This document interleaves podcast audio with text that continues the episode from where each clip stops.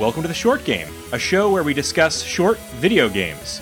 I'm one of your hosts, Shane Kelly, and I'm joined this week, as in every week, by my illustrious cadre of co-hosts. Um, first off, we have Laura Nash. How you doing, Laura? I'm doing pretty well. How about yourself? Can't complain. Life is good. Nate, I uh, I hesitate to ask. How are you doing, Nate? I'm doing. I'm doing well. I'm glad to be here. I uh, I listened to the uh, last episode and a couple things. So you guys are very sweet. Thank you. Her name is Lola. Um, that I is love the it. baby's name. I knew that. Yes. Um, we are not. We're not going to be live streaming the social security number, though. I do appreciate the idea. Uh, we actually, I, I learned that you don't even really get that immediately. So currently, she is off the grid, and we are considering keeping it that Ooh, way. Yeah, keep it that Um, way. call Move to the ice. forest.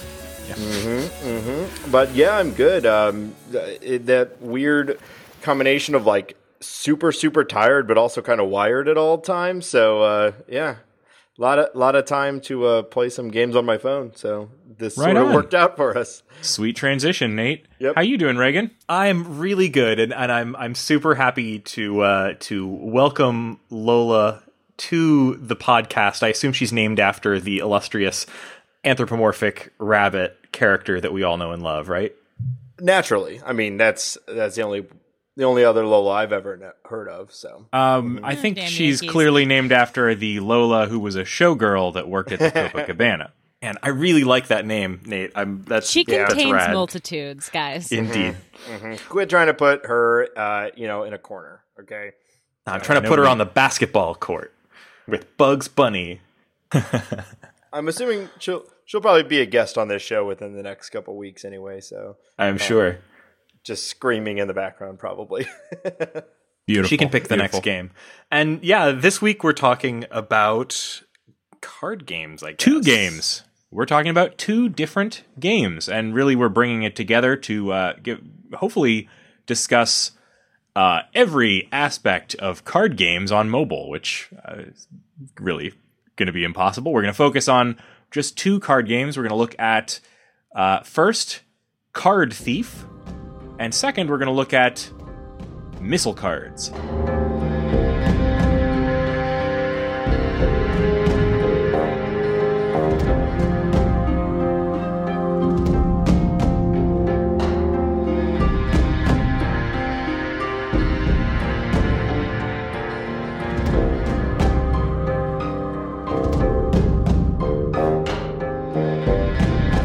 They luckily put cards right in the title so we know what we're getting into. uh, they're both pretty recent releases. I mean, Missile Cards just came out um, on iOS relatively, you know, in the last couple weeks, and Card Thief hasn't been out that much longer either. Yeah, they're both um, they're both really great games on mobile. Um, you can you can what I love about these sort of ca- sort of games, what I love about card games, is that they really fit the what I think is the best kind of mobile game, which is the kind of game where if you have to look away from your phone in order to get on or off of an elevator, uh, nothing happens. That's actually a really good point. I think that the like iPhone games, in order to be really successful, have to be something where at literally any second you can, you know, hit that lock button, put it in your pocket, and get it out. You know, 15 minutes later, and you're, you know, you're, you're not immediately going to fall in a pit. Yeah, or accept a phone call. I mean, I, I know I have been, uh, especially this last uh, two weeks. I'd be sitting there playing missile cards, and then it's like, huh, when it switches entirely to you know mom or something on my uh, on my screen. Um, and and these two games, uh, you know, we kind of putting them together too because they are accomplishing something that I, we think is really interesting. Uh, it's a like a merger of genres uh, turning games that you would find in other genres into card games. So in this case, uh, like Card Thief is a stealth game turned into a card game, and uh, Missile Cards is like a missile defense game. It's Yeah, it's, the like- classic missile command game turned into a card game, which I, I have to say that's one of my favorite old school arcade games. Uh, and so I was very excited to give it a try. I think it, uh, it's it's really neat what they're doing. I mean, other than Hearthstone, everything we liked and talked about in the past has been a genre merger. I mean, Pocket Card Jockey is like horse racing and solitaire. Yeah. Regency Solitaire is a dating sim. I mean, we all knew horse racing and solitaire was gonna be merged at some point. I mean, that one that was You low. That's a hanging gimme, for fruit. sure. Yeah. So it's these stealth game and uh, missile defense game. I, for one, never saw it merging into a card game like not with Horse not- racing. Not horse racing, of course. so, it, for for those who might have missed that episode, not too long ago, um, it seems like, although actually it's been a few episodes, uh, we did an episode on Pocket Card Jockey on the 3DS, which is a game that I completely didn't expect to love. Um, like, I don't really like solitaire at all. And um, I often find it kind of stressful if it, particularly if it's put under a time limit, which Pocket Card Jockey does. But it did some incredibly smart and clever things to kind of twist the solitaire formula while still being recognizably a solitaire game, uh, and kind of layering that horse racing theme on top of it, like really, really worked. And I haven't played Regency Solitaire, uh, Laura, although I know you've recommended it numerous times. I've just never gotten around to it because it's not on mobile. I think that card games just sort Yeah. of naturally make us make sense on mobile devices. It's much, much more solitaire um, than anything else, but it's it's solitaire and Elizabethan. Not blah, not Elizabethan England, Regency England. It's in the title. Get it right, please. Get it right. Please do not, Laura. Please do not mix up Regency and Elizabethan. I am Elizabeth- I can't a even say it. None of us can pronounce it. Nate, I am literally reading a book and I got confused. Uh, How dare I read anything? Well, and to be completely honest, I mean, this game, like Missile Cards, it came out on um, PC first, and it, I liked the idea of it right out of the gates. But there was something about going and getting it on PC that just I was like that didn't feel right for me. But I got it on launch day for iOS because it's just like this is the this felt like the right platform for it, and uh, I still feel that way. I'm sure it's just as good on PC, but I just I want it in my pocket. I want to be able to play it. You know, put it in my pocket when I'm halfway through a game. It just fits. Yeah. And sometimes, I mean, we've played games before that found their home on mobile phones, like Mushroom 11. I liked the iPad version a lot better, even though I loved the game before. So, I don't know. Card games, I mean, they're designed to fit in a pocket. The card board games that I play are the ones that I actually end up playing more than, um, you know, Dominion is a giant box. Uh, Coup is a small box. Love Letters is nine cards. Yeah. the, the smaller the game, the more likely I am to take it to a bar to play it, or in the case of these two, to pawl them around. So I think before we uh, dive into details about either of these games, uh, just so that we can compare them as we go along, we should kind of give a brief description of each one and a little bit of how it works. I mean, we mentioned that they are combining, you know, two different genres, card-based kind of gameplay with these other two things. But let's actually get into briefly what each of them is. Well, I'd be happy to take a look at uh, at the uh, the stealth game here um, at Card Thief. Um, Card Thief is just to start. It's a stealth game from the creator of uh, Dungeon Cards. I think Card, card name of the- crawl. Card Crawl. Thank you. So it's it's you can tell right away from the the the developer it's sort of D and D themed, which put it right up my alley, which is what drew my eye to it in the first place. And the other thing that drew my eye to it was the terrific art, uh, which I'm sure we'll spend some time talking about. But let's let me talk about what the game is fundamentally. You've got a grid of nine cards, um, and there's only a, a pretty small list of types of cards. Uh, one of the cards on that grid is you, your thief, who's this little sneaky guy in what almost looks like a plague mask. Uh, and uh, you tap on any of the other cards, any of the eight remaining cards in the grid, uh, to move around. Uh, and your goal is to get through a dungeon, through a heist. Um, and that heist is a castle that's a deck of cards. And so there's a set um, a set of cards that are be ra- being randomly dealt, uh, and every time you move across a card, you're removing that card from the board, and it'll be replaced. Uh, you have to tap on at least two cards, but you can tap on as many as as eight cards and clear the entire board if you like. Um, every kind of card does something different. Some of them are guards. That's the number one thing you're you're watching out for. The guard cards have a certain direction they're looking, uh, and they have a stealth uh, value or an awareness value. I guess is is what you'd call that. Um, alertness.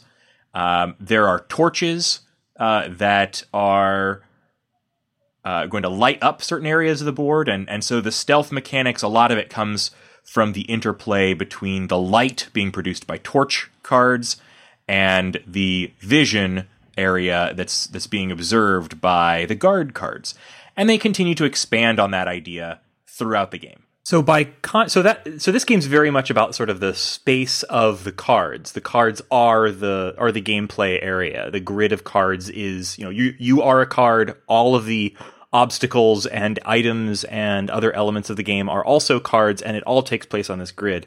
Um, missile cards, by contrast, is a little different. Yeah, so with missile cards, um, it's set up similar to how you'd expect sort of a missile command game. Uh, the left half of your screen is your base along the bottom, uh, and it's set up on like a grid. It's it's uh, six down and I think maybe six across, maybe a little bit longer, with your base at the bottom. And much like Card Thief or really any card games, you have a deck of cards, and throughout this deck of cards are hazards, so things like uh, bombs, comets uh, nukes, all sorts of things. It gets you know increasingly uh, ridiculous, but also it has your defenses. So you'll have missiles as you would expect, um, lasers. There's shields. There's a lot of unlockables, a lot of different cards that you might have, and each turn, it's very much a turn-based game. Uh, a new card from your deck gets put on a sort of conveyor belt that's four across. And once the card gets reaches the end of the conveyor belt, it either goes back into your deck if it's a uh, defensive card, or if it's a hazard, it gets put onto the grid. So a comet makes it all the way across. It gets put into play. It'll start at the top of the screen above your base. Next turn, it moves down one. Next turn, it moves down one. And you only have those six turns to deal with the comet or the bomb or whatever. Uh, you do this by playing the defense cards onto your sort of activation or um, I don't know what the best word of it but for it is, but you basically have like a um, a place where you load up weapons. You have sort of a, a tray or a hand, I guess. The charge station. They say. Yeah, tray, hand, charge station. Um, you'll pull like a missile that might do four damage put it up in your charge station. It might take two or three turns to charge, but once it's charged, you tap on it, it fires the missile at the comet and kills it. That's the real simple version of it. Your base has a certain amount of damage it can withstand. You have sub bases that can be hit and can be repaired. But basically, you're trying to manage this increasingly uh, hectic amount of hazards coming down with the weapons that you have uh, available to yourself. So, uh, you're balancing, you know, sometimes you might let a comet hit um, to save that rocket for the more damaging comet that's right above it. Mm-hmm. Uh, oftentimes there are three or more comets all coming at the same time, but you only have four slots for weapons. So uh, it's it's kind of a, a tightrope juggling element where you. I really are- liked that uh, about Yeah. it. I, I, I'm sorry to jump in and, and cut you off, but uh, I really love the um, old Atari Missile Command, especially Mm-hmm. if when played with that those big honking trackballs, right? And this had a really we're, we're talking. One of the things I think that is really neat about both these games is that they match their theming to their rules really well. One of the most fun moments in that old Missile Command game is when you see a couple of um, a couple of asteroids coming down, uh, and you're able to fire off uh, a rocket, and you know they would explode, and they would the, the explosion would kind of grow, and sometimes you could time it just right, so you could hit one or two of the of the asteroids, or that an asteroid would get caught in one of the explosions as it was expanding. Timing was so important, and that kind of push and pull of you know should I fire now or should I wait a split second. I felt like that was pretty interestingly mirrored Yeah. in the the, the kind of uh, press your luck element of missile cards. if you're looking at missile cards, any of the press or anything about it, you'll see people say that it's really, really difficult. And it is. It's very hard. Uh, odds are you're, I think most likely you're not going to win each round. And that's where I think the comparison to solitaire, most people are calling this a, a combination of missile command and solitaire. And while I don't like, there's no element of solitaire that is like, oh, a four goes to a five, goes to a six, uh, you know, what you think of as solitaire. What comes through from solitaire is the difficulty. There are hands of general solitaire that you are just not going to win because it was a bad draw. The, the shuffle was bad luck and you cannot win it. Uh, and that is absolutely true in this game. This is a game that is meant to be played a lot. You just pick up, you play a hand, much like you play a hand of solitaire. You might win, you might not. You put it down, um, and so it, that is, I think a lot of times you play these sorts of games and you expect I can win every single round, um, but that's not the case. You may lose from your own mistakes, but you may just lose from just bad luck. You just chalk it up and move on to the next one. So that's a very strong element of this game. I mean, one of my favorite things about card games, um, whether they're digital or physical, is that combination of skill and random draw um, and the agonizing way that you can lose on the last card. and that's yeah. arguably the most memorable games I've played and the most frustrating. And I had experience with both of these games is that like you get down and you realize the inevitable death you have not managed your resources properly and you have to play it out that's the that's the only difference between physical cards is that in a real game of solitaire i would just wipe it and start and here i have to sit and watch agonizingly one by one while something comes down and i'm powerless to stop it so to me both of these games um, i think i'm going to be playing them at different times for different reasons i mean just as i'd play a stealth game versus an arcade game and I really like that both of them worked with cards.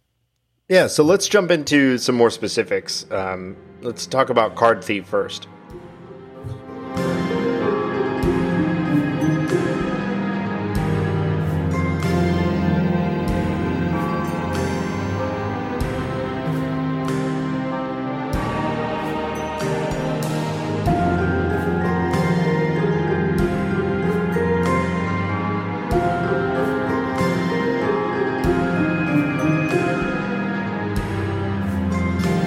I want to I want to get into the mechanics of Card Thief because if the game has one weakness, I think it's that it doesn't do a very good job of tutorializing.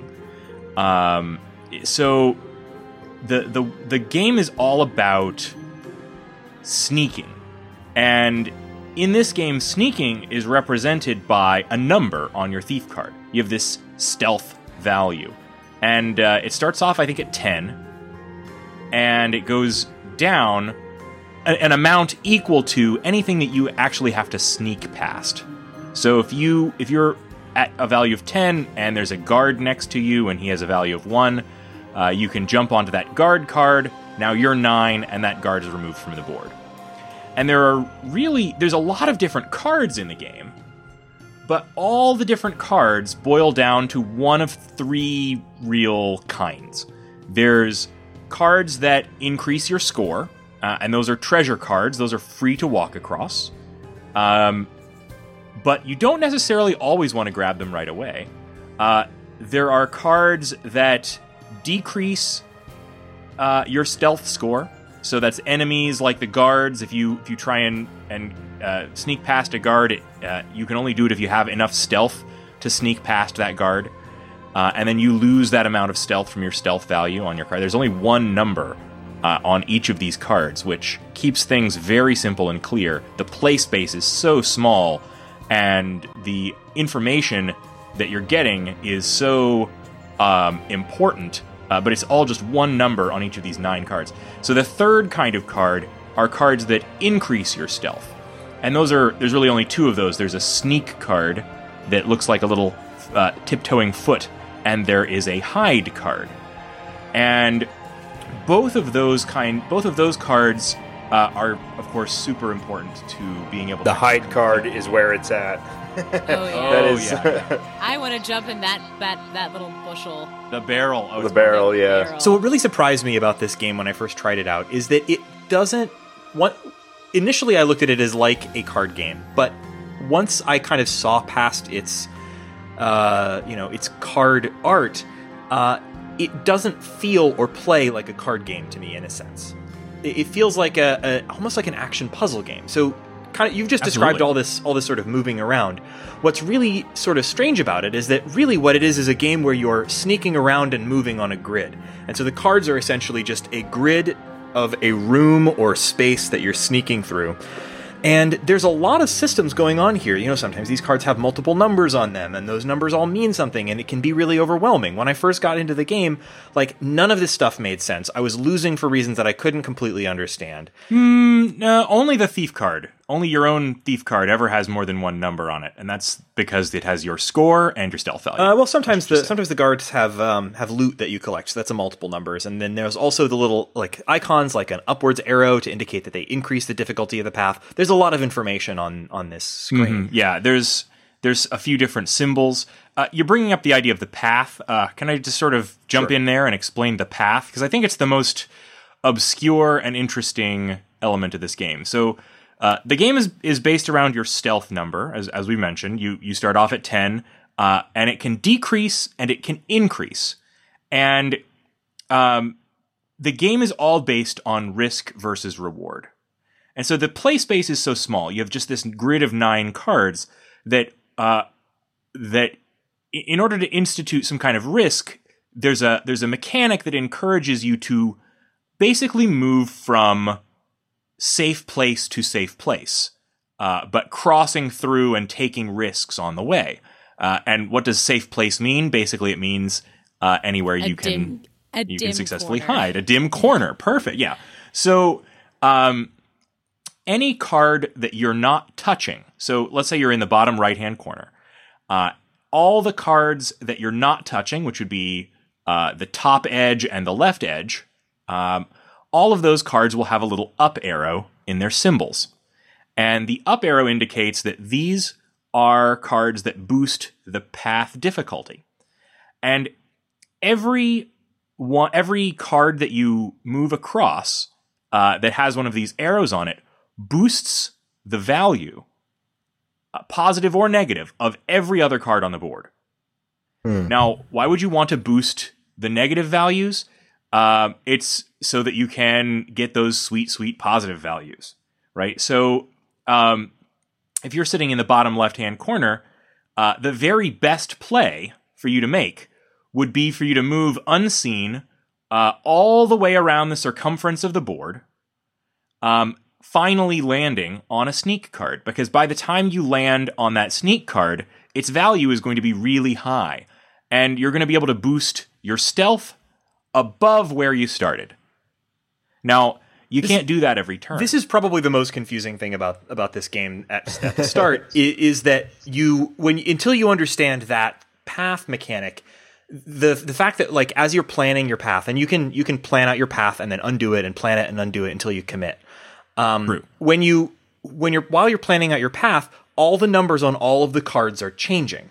And that's where this feels the least like a card game to me and the most like some sort of like i think of it as Puzzle game. it's a lot like it reminds me most of threes which is a weird comparison. It's not quite that but like it's a it's a game where you're moving things around and it's on a grid and these you know it's about it's a puzzle more than like a like a than what I traditionally associate with like card game mechanics, which are things like I play a card to take an action, or I play a card to like you know uh, to something like solitaire, where you're like essentially trying to like do sequences or, or what have you. The numbers on those cards are not changing. This is a digital card game; those numbers can change constantly. I would also compare it to sort of like a Sokoban type game. Yeah, where, yeah. Uh, where your path through kind of a, a small box based world, uh, you know, the, the path itself really matters. It's not so much where you end up that is important. It's uh, did you uh, move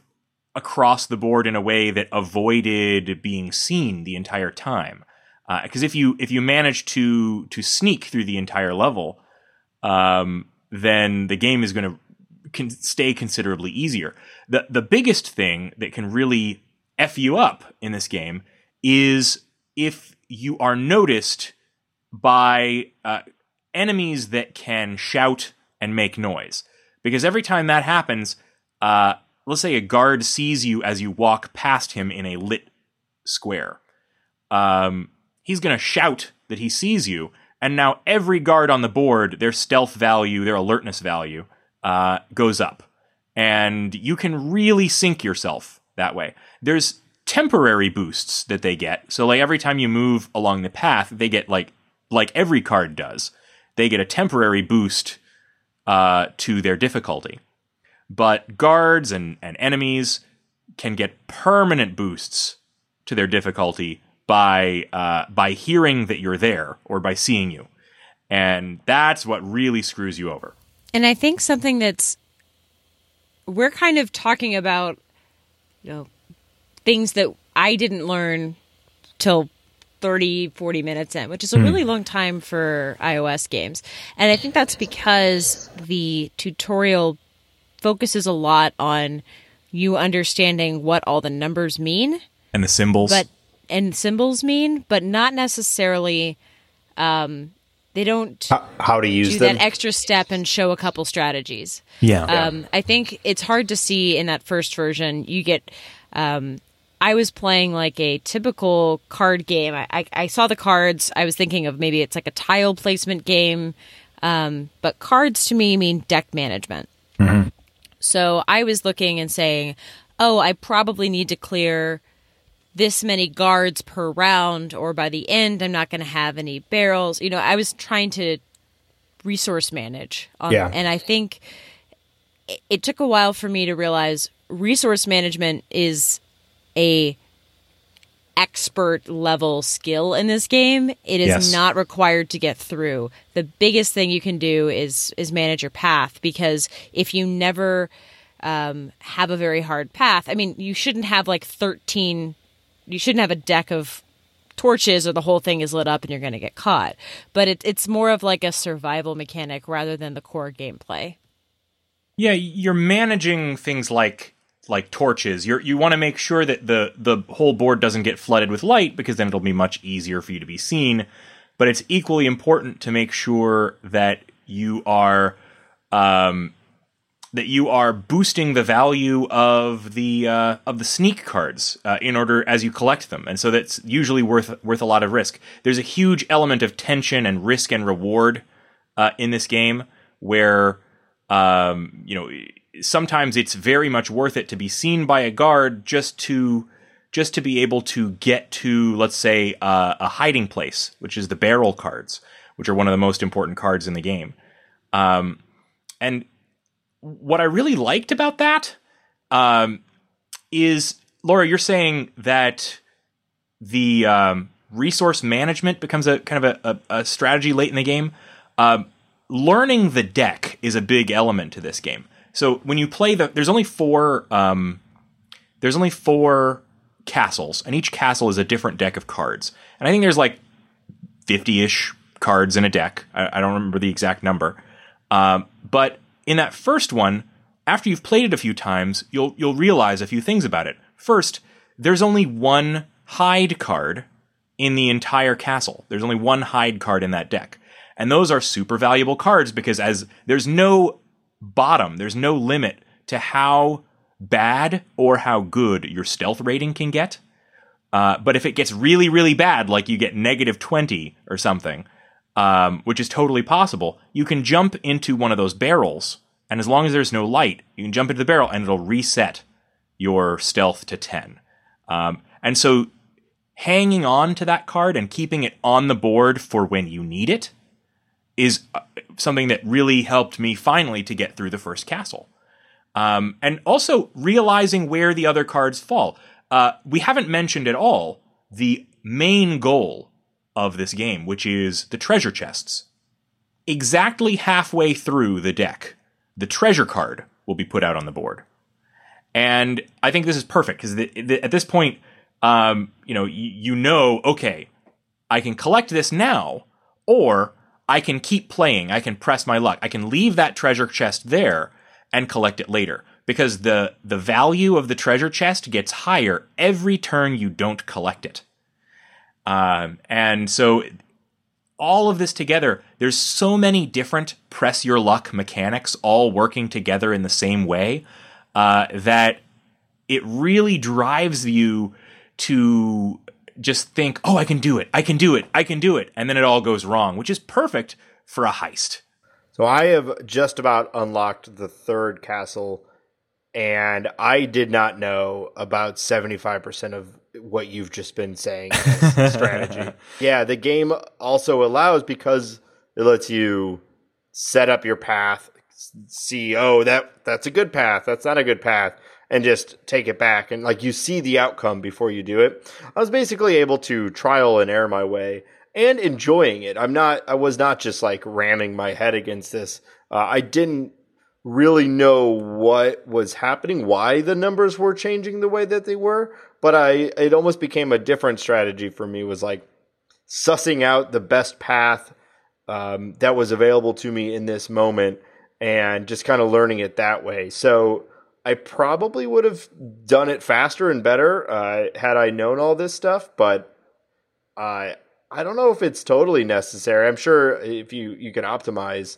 um, but I was getting some pretty good scores. And I think that it's a game where it's very very rich and deep and you can get through it by just kind of going through it but i keep thinking of uh, board games like the amount of strategy in some of the you know great recent crop of board games especially in um, some of the card based ones you know you have it's not just when you play something or when you move through it this adds a lot of mechanics and a lot of layers that you can only get by um, being able to first the term. And Reagan mentioned threes. I think threes is an interesting comparison, not because the mechanics are the same, but because you can preview your actions. Mm-hmm. And I think previewing what something does is what makes this game work because it's a strategy game and it's, I mean, it's like uh, for people who haven't played threes, it's kind of super hotty. You get to think your way through before you make your action, and then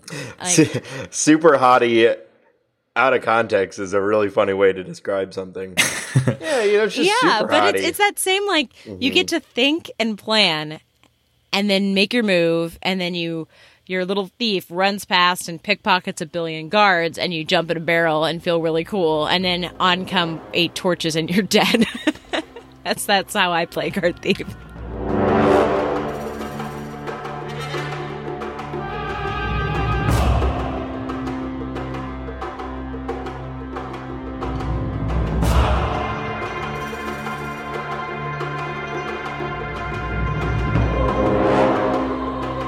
So we've just discussed a bunch of like super crunchy number details about this game, but what really makes it work for me, um, and I, I, I did pick up on most of that stuff, but what really made it work, there's so much depth to it, it's ridiculous. We we aren't even talking about half the mechanics.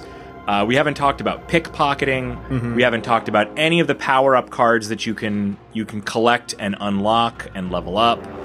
Uh, there's so much going on. But my, my point being, Shane, that, that most of that stuff is it works in a way that it if it feels like a good strategy from a stealth game perspective, then it's probably also a good strategy from a cards and numbers and crunching the you know crunching perspective. Uh, like yeah, isn't that neat? It's done an amazing job, and it, it almost makes it feel to me as if they must have started from the theme and worked their way up. Some of the some of the mechanics seem so obtuse and unlike other card games that I've played that it really feels as if they probably must have started from how do we do a stealth game on a grid and then worked up to some of the more uh, elaborate card mechanics of it. I wonder like what the process was on this game, but it just feels what you know, I don't even see the cards or numbers anymore. If I just play it like a stealth game, it mostly just works the way you'd expect. Well, they kind of adapted their own game. So the studio, uh, Tiny Touch Tales, had a game uh, called uh, Card Crawl, and what they did then and said, "What if we could condense this down to a solitaire?" And then, and then they said, "What if we could? I'll do you one more. What if we could do this down on a three by three grid, and keep all of the stealth dungeon crawler things in that grid. So they were translating mechanics onto the grid as kind of a game design uh, challenge for themselves, and they started prototyping it. and We're like, oh no, this works really well. So they've actually talked about it as a not a not a sequel, but like a inspired by their own work. Of they really liked a lot of these mechanics, and they really wanted to push them into narrower, more focused gameplay. I never got a chance to play Card Crawl, but it got crazy good reviews for an iOS game. Like I know that Touch Arcade has just recently did an article about it where they were like, "It's a modern classic. We know it's only 2 years old, but here we're we're celebrating it, its anniversary or something." Like it was it was like almost ridiculous. So this is Card Crawl was a game that people absolutely loved.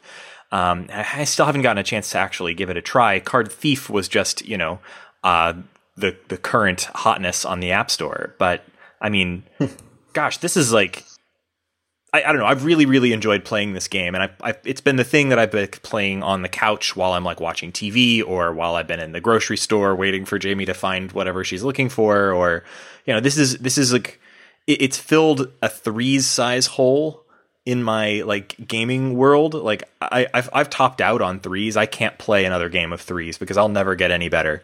But like this is a game that like it solves that same itch for me in a way that i wasn't expecting it to. And can i spend a minute just glowing about uh, the art and the menus mm. in this game? So first off uh, every card doesn't just have one illustration it has several illustrations. And the illustrations themselves give you information. So, an illustration of a thief uh, has many different states. The eyes on the little, the, illustration of a guard. Uh, they they look with their eyes in the direction that they're paying attention to, which you know already is pretty neat. Uh, if they're alert, uh, they'll they'll pick up their shield. Um, and of course, if they're lit or unlit, makes a big difference in the appearance of the card. There's the torches coming on and off, and light is a huge mechanic in the game. And every single card has at least a couple of different things that'll change uh, based on what's going on. Some of them are really tremendous. Like, uh, for example, there's there's these car- characters called overseers that are uh, like guards that carry their own torches, and uh, first off, their illustration is hilarious. All the bad guys look like orcs and goblins, and, and they're terrific. And these guys are like little goblins carrying torches. Uh, but if you hit them with a water arrow, which is one of the power up items, uh, it puts out their torch, and they get soaked, and they get so pissed off, and it's delightful. um, and they also they also if it gets dark, like if you put out a, a, a light around them, they get scared. Um, so the enemy cards have a lot going on. There's a lot to love. Um, and the other cards have kind of really informative uh, illustrations as well, like the uh, the hide card. Uh, if it's lit to let you know that you can't uh, hide in it, it shows a closed barrel. But if it's unlit, uh, it sh- it's it shows a dark a barrel in the dark with two little thief's eyes peering out of it, uh, and so there's there's so many great little touches like that. And so all of that taken together, super super good. Uh, I I can't say enough good things about the art of this game. All of it is fabulous. It is super good. Yeah, I think that's what. Um, while there's little bits and pieces, you know, the the um, tutorial is a little bit too obscure. The game itself is maybe a little bit too obscure as far as its mechanic goes. But you throw in this like beautiful artwork, fantastic theming, the fact that you don't. It, I'm proof positive that you don't actually even really have to understand the game to to uh, proceed through it. Um, well, yeah, but figuring it out, I think, is a huge part of the joy of the game. There are elements of the game there are mechanics that are not explained anywhere, including the tutorials. Uh, like for instance, and I'm going to say mini spoiler break here if you want to figure this out on your own, I guess. Uh, but you'll probably figure it out in the first ten turns. Uh, if you manage to remove every card from the board, like if you clear all eight cards other than the thief card, uh, you hide just as though as you had gone into a barrel, and you get boosted back up to ten. So there's a lot of times where that's totally worth doing. So, anyway, and I'm not, yeah, and I'm not saying that uh, I need you know, like to go into any strategy game like, Woo, f- thank you for that 100 page manual. Now I understand everything top to bottom. But I think we all agree that the game does not necessarily necessarily set you up for very much understanding um, when you first jump in. Yeah. Anytime I open up a game and there's a section in the menu called like lessons, I'm like, ugh. Yeah, I, I have seen. I think it's just maybe they needed a couple rounds of like lighter rounds before they introduced new mechanics. It's it's hard to say how they could have changed the tutorial up, but um, it is a lot of numbers right off the bat before you you start like grokking it for yourself. Yeah, and I don't even know if this is necessarily a criticism of the game because you get there and it's fine. You fine. just got to give it time. yeah, it's just an it's a it's an element of the game that I I think is an important discussion. So Yeah. On the plus side, if you want a card game where the animation is in service of the mechanics and not just really fancy ways to shuffle card decks, throwing some shade on many, many card games I've played Yeah. where most of the animation is card decks. This one has a lot of personality, and I really appreciated it. Um, if you like strategy games, if you like um, really digging into a game over time, I think this is kind of a play a couple rounds, pick it up, look at it, learn new things. Uh, you know, turn to the side, learn new things. Um, it's a lot deeper than you would expect for a mobile game. So I think we've pretty much covered um, as much as we can about Card Thief. I think we all definitely recommend it. If this sounded Oh, one last thing we should say about it: it's two bucks, which is I Oh, think yeah. a very good fair price for this game. Uh, If you're on Android, it's one of those like download and there's a two dollar unlock to remove ads. On iOS, it's just a flat two dollar charge. I I always feel like it's important This to game say. be so frustrating with video ads. Oh man, I, I- I feel like it's really important to say with with these games because so many card games are based on in-app purchases for like packs or decks. There's none of that in either of the games we're talking about. These are both Oh, yeah. totally self-contained, single purchase games. buy the whole game or buy the game, you get the whole game. It's it's great. That's my preferred. You know, I think I'm not alone in that sort of thought. That I think that's the best way to handle. Uh, I guess you could say I would rather buy a game and not play it than play a game and not buy it.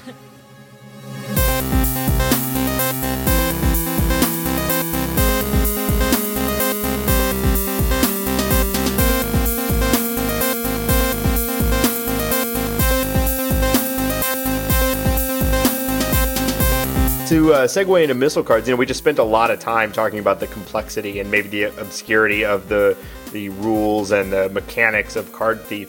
Uh, missile cards might be quite the opposite. This game, i you could figure it has a tutorial, but I don't think you would even necessarily have to do it. Um, it is very straight up and very very clean and um, very very um, I don't know, efficient in its design. There's very there's no wasted space. Everything is straight to the point, and I think very very clear on what everything can do and why you might use it.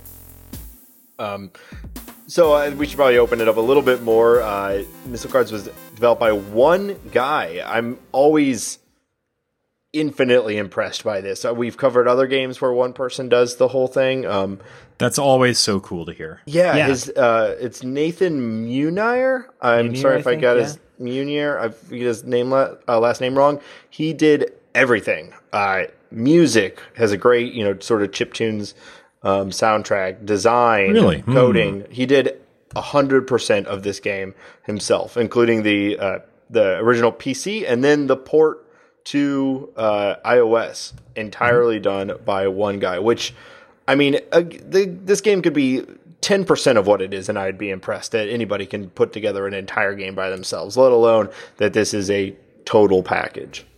Yeah, I really like how um, compact this game feels, but that it keeps unlocking new stuff. I am all for ridiculous challenges scaling over time. Uh, and a game like Missile Cards, where you're defending a base, has it all roped into it. But I mean, something I really liked reading the press kit is that it was like things like solo card play, no other human beings required to have fun. Um, like delicious punishment. This game is hard. Yes, that's intentional. that kind of stuff is in the game. So if you like that language, it's the same flavor is in the um, you know, the one screen quick things of like, oh, now there are nukes. yeah, and there's even like straight up like weird jokes in it. If you go into the settings page, there's a button that just says uh, it says something like "world destruction," "world self destruction," destroy world humanity, destroy humanity. Okay, and you just tap it, and it goes. And the whole screen shakes. You know, just a little button built in that's a joke. Uh, I don't really feel like you see that very often. It, the, all of the language has a very light tone. Um, you know, hey, the world, you're like, this is probably going to suck for you. Good luck, uh, is all throughout it. Um, and it is hard. I mean, I kind of touched about it, touched on it at the beginning.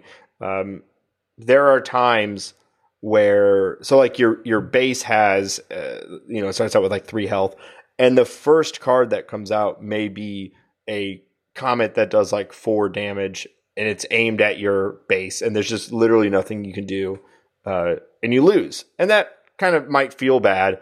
But um, and I was thinking it back to like solitaire. I've actually played a lot of solitaire. There are times when you play solitaire where you will not make you'll make it through one shuffle of the deck and have no more moves and game's over. Like that's just how the game works.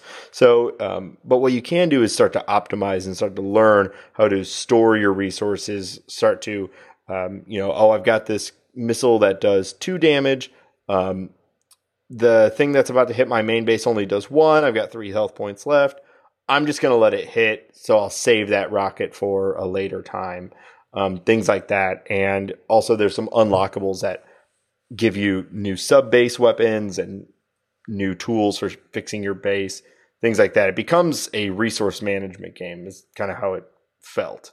I also think it has a really fast paced compa- pace compared to something like Card Thief. Like it's a uh, the cards are coming at you on a conveyor belt and your choices that you're making are always just sort of like one card choice at a time you know you're not planning some complex path with lots of complex changing numbers you are presented with you know up to about four cards that you can do something with, plus possibly as many as three or four weapons that might be usable at any given time. You're making a choice of one thing to do, and then the game progresses one turn, one action, one turn. Mm. And that's, I think, actually a really um, I think that can be undervalued. Like a lot of my favorite card and board game games uh, ha- sort of develop that that sort of forward momentum, that speed by really restricting you to like one action at a time and, you know, keeping it simple. So this game plays fast, which is like a, I, I think really appropriate for its theme of, you know, there's things raining down from the sky and you have to make relative, what, I mean, you're still it's still turn based, but you it feels like you're making snap quick decisions, even though you have all the time you really want to consider each individual choice.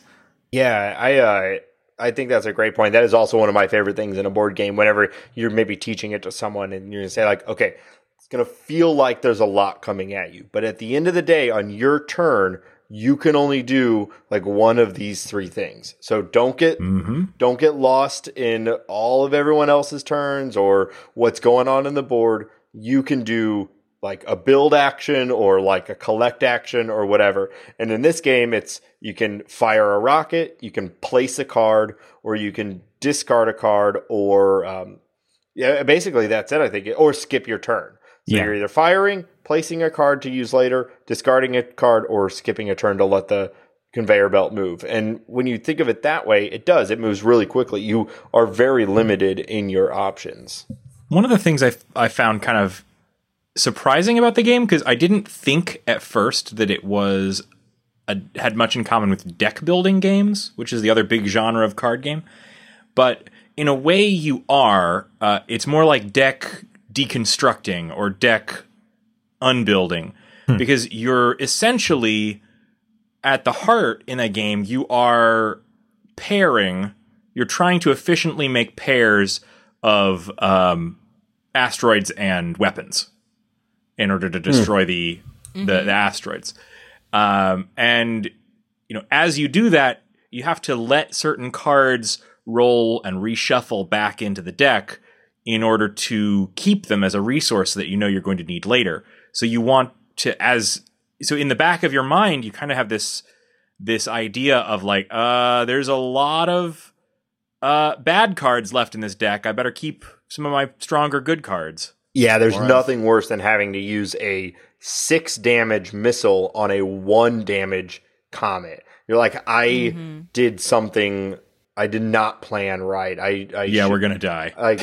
yeah, like because now you know there's probably going to be like a five or six damage comet that's going to come later in the hand, and I'll have to string together multiple shots on it, or I'm just going to have to take the damage, um, which may or may not end the game for you.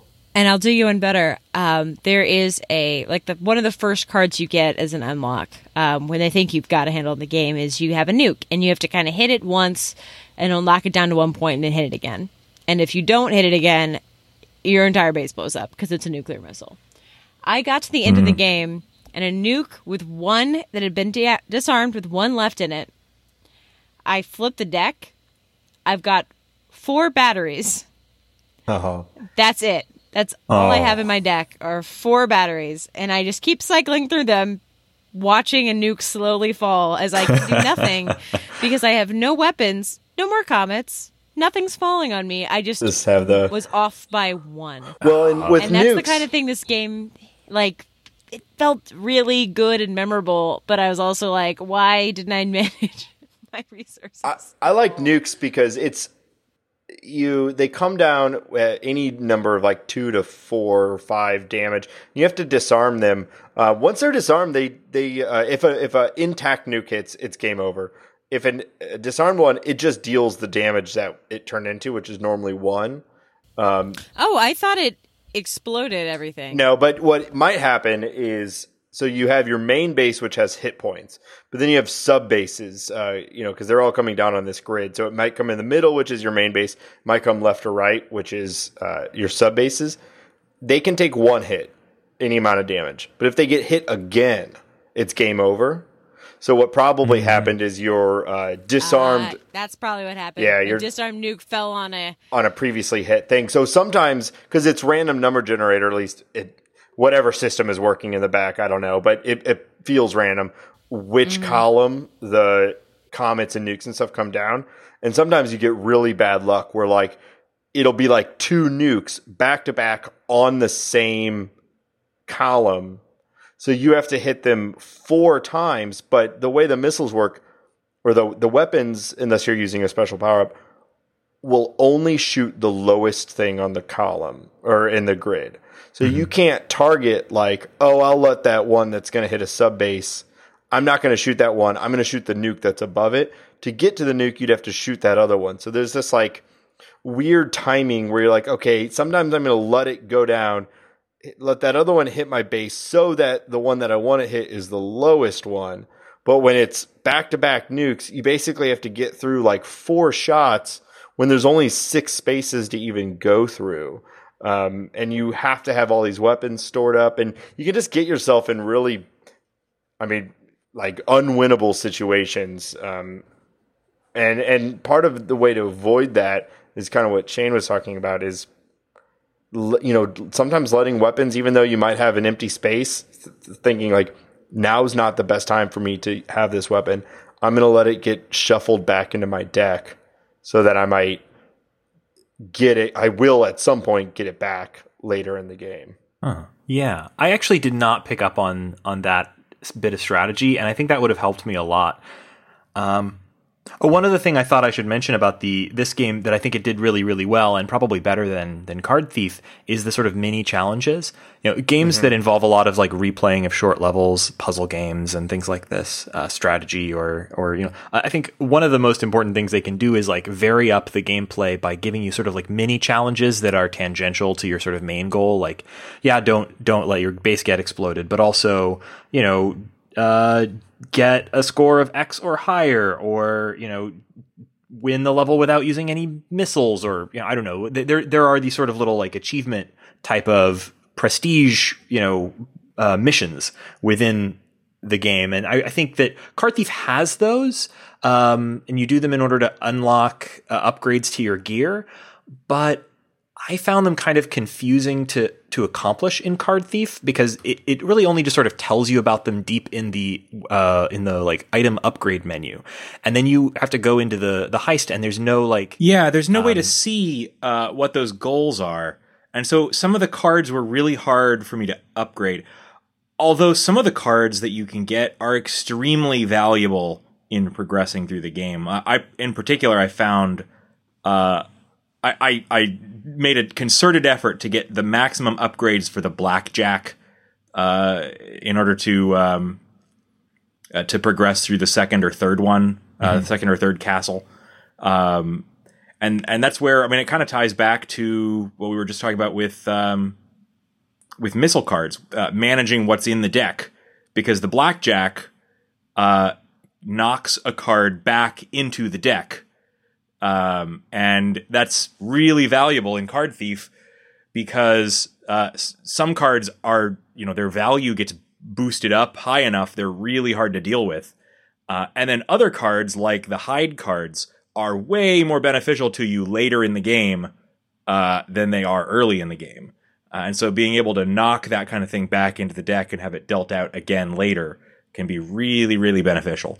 Yeah, storage is kind of one of the not hidden mechanics, but it's one of the the crucial mechanics, and you start kind of keeping an eye on your uh, card counter much more than you'd think you would in a game where missiles are raining down. well, and with missile cards too, this uh, these objectives. There's primary objectives which are generally related to the level. Like the first time you run into nukes, one of the primary objectives is to disarm like 15 nukes. And that's actually how you progress in the game. You have to hit these three primary objectives to be able to move to the next base. And then there's also bonus objectives that are just like trickier versions. Uh, and one of my first concerns about this game is that I felt like I got pretty good at the first base and I wanted to move to the next one. I'd, I'd won a couple hands and I was like, okay, I got it. I need a better challenge. But I was like, I have to disarm you know, 15 or 20 nukes mm. or whatever, that's going to take like 10, uh, you know, who knows how many games I'd have to do this.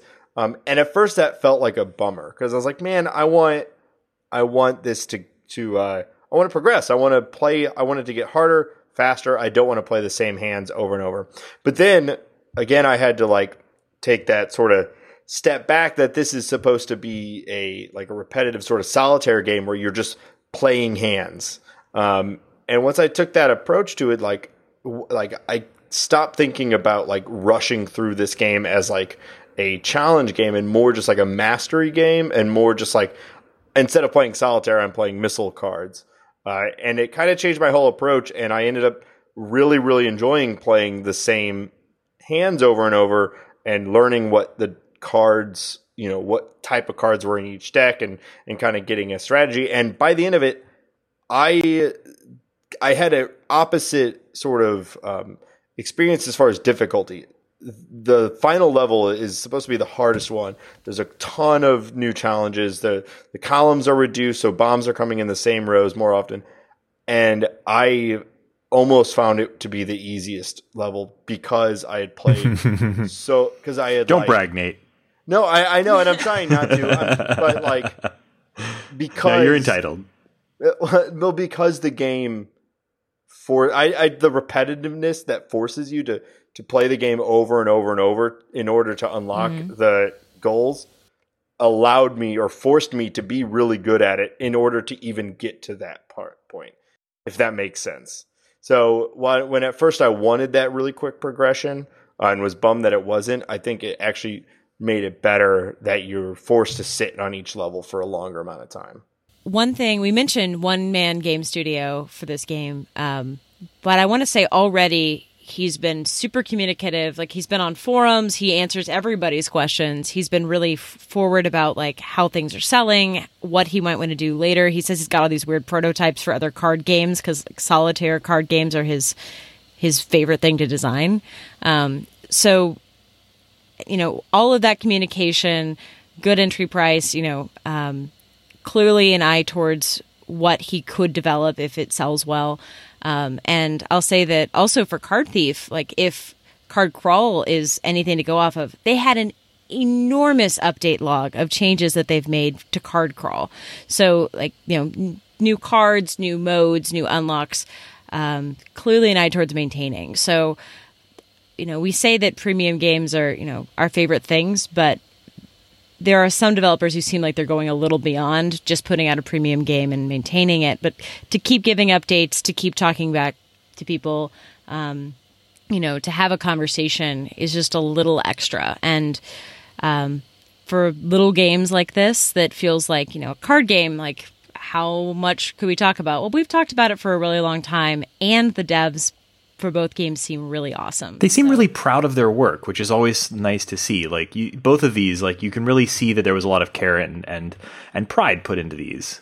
Mm-hmm. Yeah, I mean, we didn't even really touch on the um, the design of missile cards, but again, the guy he did everything himself. It's like so crisp and great little animations. And I know, um, the same with Card Thief.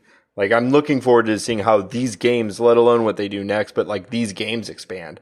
I'm sure that they'll be um, or it sure seems that they'll be adding more to these games. I definitely hope so. I'll tell you one thing. I hope that they add to to uh, missile cards that uh, the other one has portrait, portrait orientation. Mm. And he wrote a lot about why he might not be able to offer portrait orientation in the forums. Uh, it's just kind of like a he's this one man dev shop and portrait costs money, but maybe. Oh, I bet it is. I bet it's hard. I mean, yeah. you you got to rearrange all the bits. I don't know how it works. Both. it's I've designed multiple apps for both, and basically you have to get the client to pay a lot more money for it, and they don't understand why. Um, and that's for like an app with 20 screens on it. So I hesitate to even think mm. it's going to be a whole UI overhaul. Yeah, particularly a game that began on a PC. I would pay upwards of a dollar for it. you can pledge a dollar towards getting a portrait. Unlock. Mm. It's pretty awesome when people can do it, but I, I, I sympathize a lot as someone who des- has designed apps. Before. Yeah, for sure. Particularly, particularly when you're, you know, when they're targeting like, okay, this is coming coming out on Steam and on iPhone. Well, of course you're going to make oh, it yeah. landscape orientation. All that made perfect sense to me. I'm, I'm, uh, I'm just wishing uh, because so many of my favorite iOS games are portrait orientation games that I can play with one hand. That's true. Although I found I was able to play uh, both of these games one handed. You know, even with my gigantic phone. The nice thing about um, about uh, missile cards is that all of the actual touch targets are on the right half of your screen, and so if you're holding oh, the phone. La- uh, like landscape size style, like as if you were gonna like I don't know take a photo with it or whatever. I can do it all with my right thumb, and I don't have to hold the phone two handed at all. It works just fine.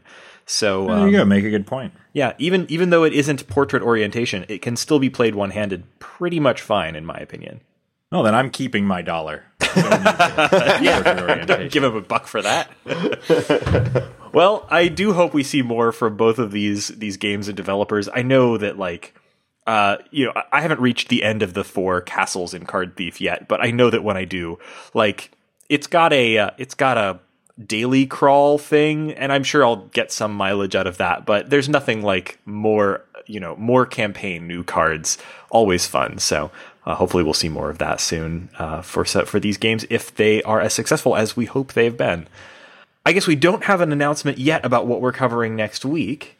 Uh, so stay but tuned. we're always looking for suggestions. So uh, you know, hit us yeah. up. You can rip yourselves away from Games Done Quick, which will be over by the time this posts anyway. So. oh man. Have you guys uh, ha- any particular games done quick speed runs that you guys want to call out as interesting for folks who are going back I just, and catching I, up? Every later? year, if I have a chance to see them, I didn't even play like Donkey Kong N64 when I was a kid, but the the the speed runs for that are just a master class in how broken games can actually be and how like fucking garbage uh, the, the code behind a game that is otherwise fun can actually be. So that that sort of thing, like really heavily uh, glitch based speed runs, are like very much my bag. Uh, yeah. Even when they're for games that just I I'm not even gonna play. But even if you want to see some that are like not super glitchy, I mean, Banjo Kazooie is like two hours 20 minutes ish. Um, that's the the target time. I won't spoil how far it is, but it's the goofiest game because they're like talking about how they need to do. They're like, yeah, we got to do a beak bomb. Like we got to get that beak bomb precision correct. like, like, we gotta. If we don't like, if we don't jump in the air, then he's gonna do his jingo dance, and it's like all the language is absurd. the platforming is incredible. He's it was it's a hundred percent run, so it means he's collecting literally every single of the little silly power ups and little trinkets you have to catch in that game. And the couch gets in on it. People at some part going like everyone starts. There's a song that gets sung in one point. He's like, there's a mini game and he has a song. Um, I also say Guacamelee. Oh um, yeah. By the guy who ran Ori and the Blind Planet last year, and Mirror's Edge Catalyst, um, Hmm. which I caught at the end. That game is just like super cool parkour, and then if you break it, you just run up walls. Insane. Like, like it's parkour. It's even more broken. This is the best kind of parkour. That's nice. I, I have not watched very much of this year's because just all the ones that I really wanted to see happened to be at times where I was I was occupied with life events. Nate, you wouldn't know anything about that. Nah. Um, and uh, but the the two that I'm mo- most actually the three that I'm most looking forward to going back and watching, uh, and they've just started putting them up on YouTube now as we're speaking, so they'll probably be up by the time this episode is out. Would be NieR: Automata. Is the first run of the event was run by Half Coordinated, who's the speedrunner who ran uh, Momodora Four last year. We did an episode that was not our best episode, but an amazing game on uh, on Momodora Four. That game is so good, and his speedrun last year was amazing. Uh, Half Coordinated has a disability that I don't recall the details of, but essentially he only has use of one hand, and so he plays uh, he plays these games at this incredibly high level one-handed, and there'll be a you know camera on his hand as he's doing this with these console controllers. It's absolutely insane to watch, and I'm playing NieR: Automata right now, and can't wait to see him wreck that game one-handed. It's going to be nuts. Um, but then also uh, we did. Uh, Assault Android Cactus last year, and there was a late, late night speed run. I didn't get to see it because it was like 1 a.m. for me. But um, uh, some folks did a speed run of the co op uh, campaign of that. I really, really want to watch. Um, and uh, Dishonored 2, uh, I think, is the first. This is the first time it's being run. Uh, and Dishonored speed runs are always super, super cool because once folks really get to a high level with that game, they're just. It's insane. So, really looking forward to seeing that one too. Well, thanks one more time for tuning in uh, and downloading and listening to the very end of our podcast. Um, I It can't. sounds like we're never recording again. the very end the of end this of episode. Of this episode. episode. We had a good run, Our guys. podcast. But Which now, shall now return. Nate has a baby, so Mm-hmm. that's right. We all quit video games. Uh, but if you have, if you haven't quit video games, we'd love to hear from you. Uh, tell us what you think about this podcast and about video games and about Nate's baby. Uh, you can Leave Nate's baby a review on a review iTunes. in iTunes. Please do. uh, it, please rate Nate's Baby five stars because I do. Also, you can find us online. Uh, we have a website, uh, which is at www.theshortgame.net. Uh, you can also find me on Twitter. I'm at 8bitshane, which I check occasionally. Uh, where are you, Nate? Besides constantly checking to make sure that Lola is still breathing, uh, I am uh, on Twitter at NateSTL. How about you, Rig? I'm on Twitter at Raygan K. That's R A Y G A N K. And L Dog? I'm not L, L Dog. I'm at Laura J Nash on Twitter. I wish I had L Dog, although that would probably have the wrong connotation. My um, first uh, AOL Instant Messenger name was Indog961. 961 being my Boy Scout troop. No big deal. Not actually Nate Dog the rapper. well, Did you know of Nate I Dogg, did, the rapper? but I was Okay. also That's a little 10. less embarrassing. Yes. And thank you for joining us on this episode of The Short Game. do do do do do do. Ending.